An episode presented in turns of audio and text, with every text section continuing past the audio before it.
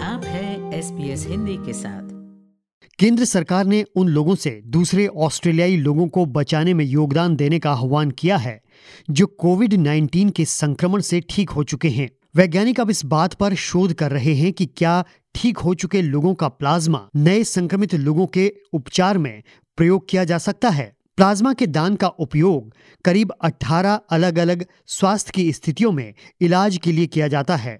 जिसमें गंभीर रूप से जलने से लेकर कैंसर तक शामिल है।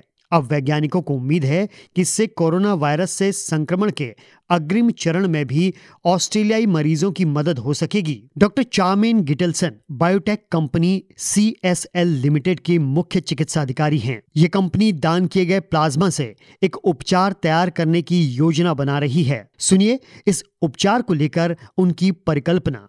So we are hoping that this immunoglobulin, if given to patients who are in hospital, it can help prevent the progression of severe respiratory distress and the need for mechanical ventilation. Plasma रक्त का तरल हिस्सा होता है इसमें antibodies होते हैं जो कि किसी बीमारी को पहचानने और उससे लड़ने में मदद करते हैं ज़ाहिर तौर पर प्लाज्मा कोविड 19 के संक्रमण से ठीक हो चुके लोगों से एकत्रित किया जाएगा और वायरस से लड़ रहे रोगियों को देने से पहले इसे प्रोसेस किया जाएगा। प्लाज्मा थेरेपी होती क्या है और कैसे ये कोविड 19 के संक्रमण के उपचार में काम आ सकती है?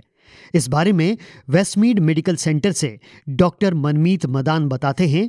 प्लाज्मा थेरेपी जो है, ये बहुत समय से काफ़ी पॉपुलर है। कई बीमारियों में यूज़ होती है। जॉइंट की बीमारियों से लेकर कॉस्मेटिक मेडिसिन में और हिस्ट्री में पहले भी कई बार इसका यूज़ हो चुका है कई भयंकर बीमारियों के लिए। तो प्लाज्मा सिंपली लेमन्स लैंग्वेज में एक्सप्लेन किया जाए तो ऐसा है कि जिस अ, किसी को कोरोना वायरस इन्फेक्शन हुआ है और वो रिकवर हो गए हैं वो रिकवर ऐसे होते हैं कि उनकी बॉडी एंटीबॉडीज बनाती है वायरस के अगेंस्ट और वो एंटीबॉडी से वायरस जो है डिस्ट्रॉय हो जाता है बॉडी में and then they make a recovery कभी कभी बॉडी एंटीबॉडी ठीक से नहीं बना पाती या समय पर नहीं बना पाती या और कई कॉम्प्लिकेटिंग फैक्टर्स हो जाते हैं, जैसे दूसरी बीमारियाँ और कोरोना वायरस जो है बीमारी बिगड़ जाती। जो लोग रिकवर हो जाते हैं, उनकी बॉडी में जो एंटीबॉडीज बनी हैं कोरोना वायरस के अगेंस्ट वो काफ़ी समय तक उनकी बॉडी में रहती हैं। कई महीने, कई साल। डॉक्टर मदान कहते हैं कि इस तरह की थेरेपी उन लोगों को दी जा सकती है जो पहले से ही कुछ स्वास्थ्य संबंधी समस्याओं से जूझ रहे हैं। जैसे डायबिटिक्स हो या हार्ट डिज़ीज़ हो या कोई इम्यून डिसऑर्डर हो, जिसके कारण वो कोरोना वायरस से ज़्यादा क्षतिग्रस्त हो जाते हैं, खासकर ओल्ड लोगों के केस में।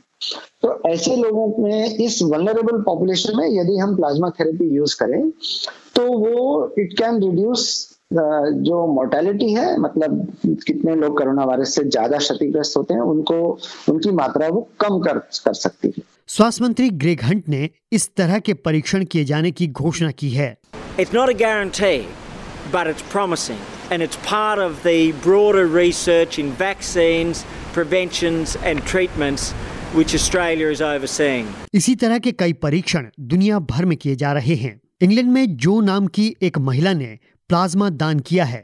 क्योंकि उनका पूरा परिवार कोविड 19 से संक्रमित हो गया था और उनके पति को अस्पताल में भर्ती कराना पड़ा है we're all getting touched by this, this virus in one way or another, and if this is something that's going to help, then I would urge people to um, seriously think about doing it. It's not that bad.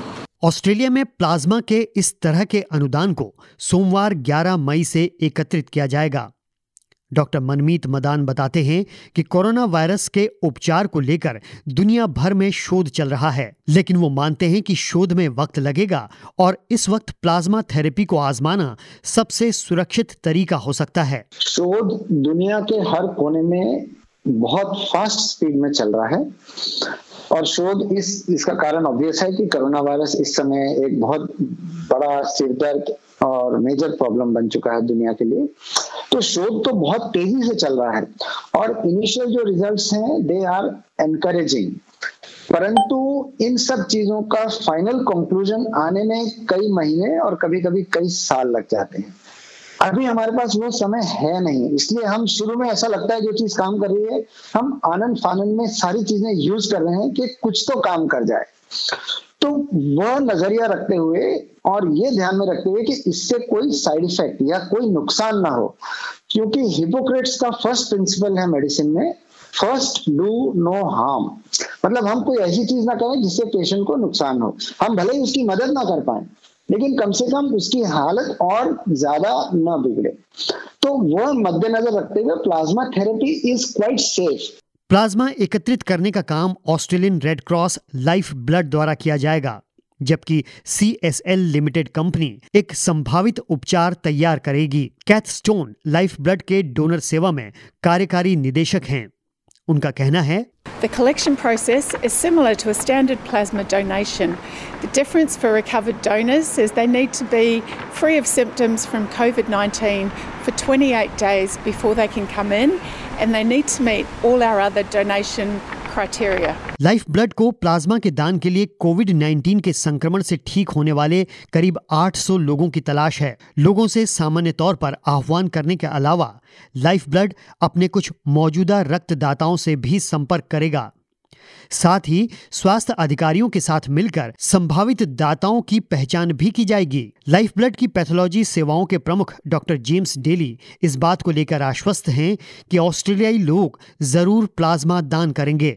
but Australia has 5,500 or more uh, people who have recovered from COVID 19 and will be eligible, if not now, many of them will be eligible soon to, to make donations. Plasma दान करने के इच्छुक लोग अपनी रुचि दर्ज करने के लिए लाइफ ब्लड को 1314 95 पर कॉल कर सकते हैं कोरोना वायरस से संबंधित खबरों को अपनी भाषा में पाने के लिए आप sbs.com.au स्लैश कोरोना वायरस पर जा सकते हैं एसबीएस न्यूज़ से। रचल कैरी की इस रिपोर्ट को आपके लिए पेश किया है एसबीएस हिंदी से, गौरव वैष्णव ने।